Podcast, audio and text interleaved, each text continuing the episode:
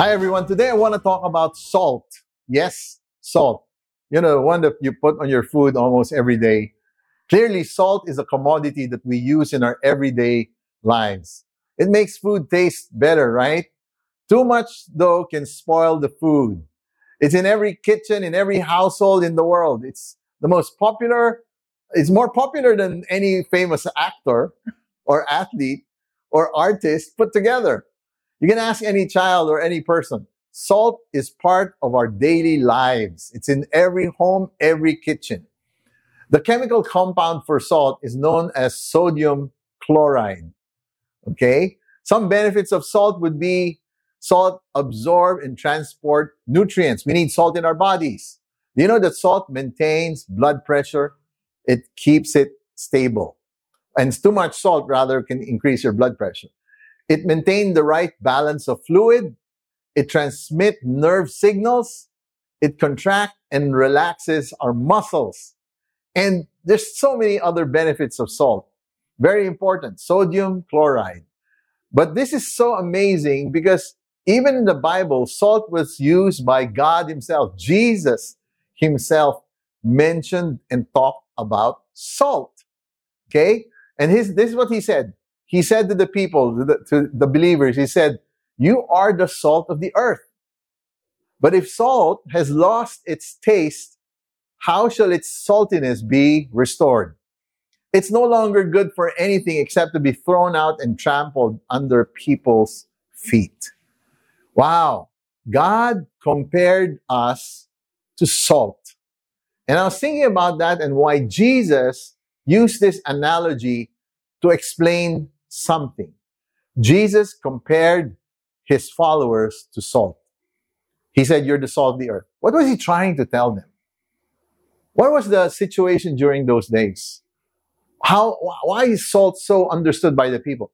Jesus knew that many of these people during his time, when you talk about salt, they already know what he's talking about. Why? Because many live by the Sea of Galilee and the, and the Red Sea. Many of them were fishermen. So he talks about fish and he also talks about salt. Many of the, the people there were in the salt business. I don't know how they make salt. I know they get salt water and they dry it up somewhere and turns out to salt. But a lot of people were in the salt business. You know why? Because there are seasons when there is very little fish. Very little. When fishing season is over, and there's scarcity of fish. So in order for them to survive, salt was the go-to business for everyone. Salt was already a commodity thousands of years ago. It was so valuable to people. You know, the Romans paid a lot for salt.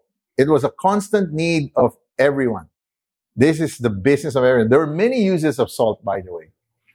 And no wonder Jesus compared us to salt. You know what?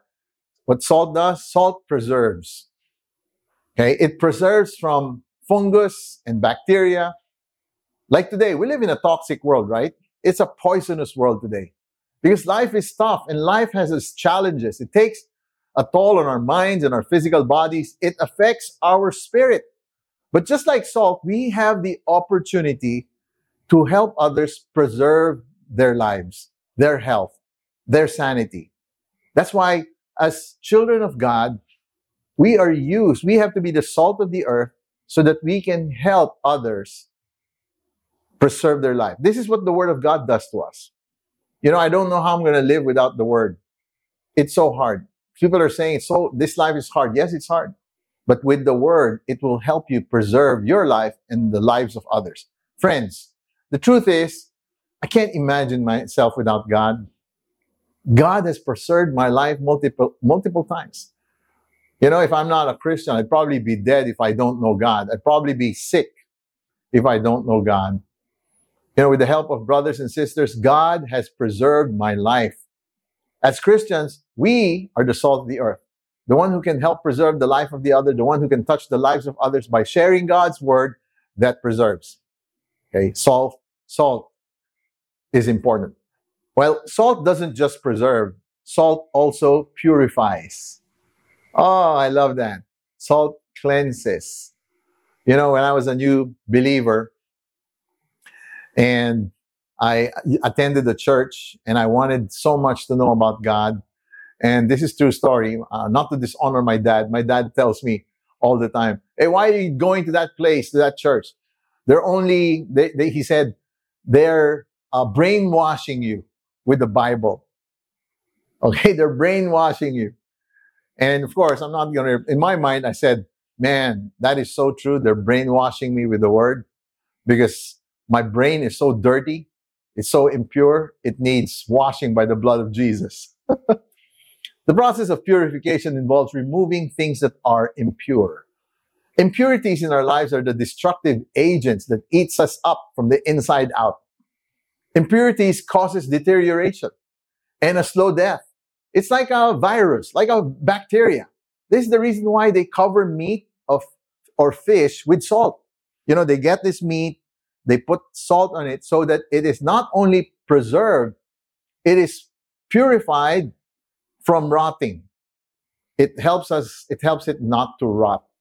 We are the salt of the earth. It says here, create in me a pure heart. Put a new and right spirit within me. Do not cast me away from your presence and do not take your Holy Spirit from me. Restore to me the joy of your salvation and sustain in me a willing spirit. Ha. Huh. Have you seen a person defeated by the enemy? Have you seen a Christian who has lost its saltiness? They begin to go down or spiral down slowly. Many experience defeated lives, even Christians, because they have lost the joy of their salvation. They've turned away from God's presence. We need salty people around us to help us live pure lives. I like it when people come to me and Jay and tell me the truth in love. They help me purify my life. They are salt to my life. A life that is holy, pure, and pleasing to the Lord. Now, salt is also something that makes us thirsty. Salt makes us, can you imagine that, right? If you eat salty food, you want to drink something. When you go to a restaurant, some of them add salt so you can order drinks. That's funny. Salt creates thirst. Restaurants make some food salty, so you order more. Salt helps create thirst. You know, when something is good and tastes uh, good, you thirst for it.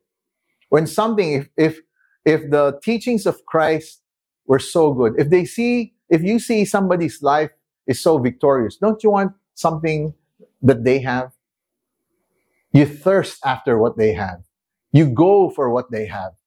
I like that kind of marriage. I like that kind of lifestyle. I like the way they treat each other with respect. Because people thirst for other people who are salt, who are examples in this life. Salt also helps in melting and softening. You know that salt, salt melts cold things? You get ice, you put salt around it, it melts faster. Okay? It just doesn't, you know, it melts it. Some people become cold and paralyzed because of hurts. Okay? Because of hurts. And salt helps soften this thing. Salt also softens. It's a softener. It's used to soften different kinds of fabrics and clothing.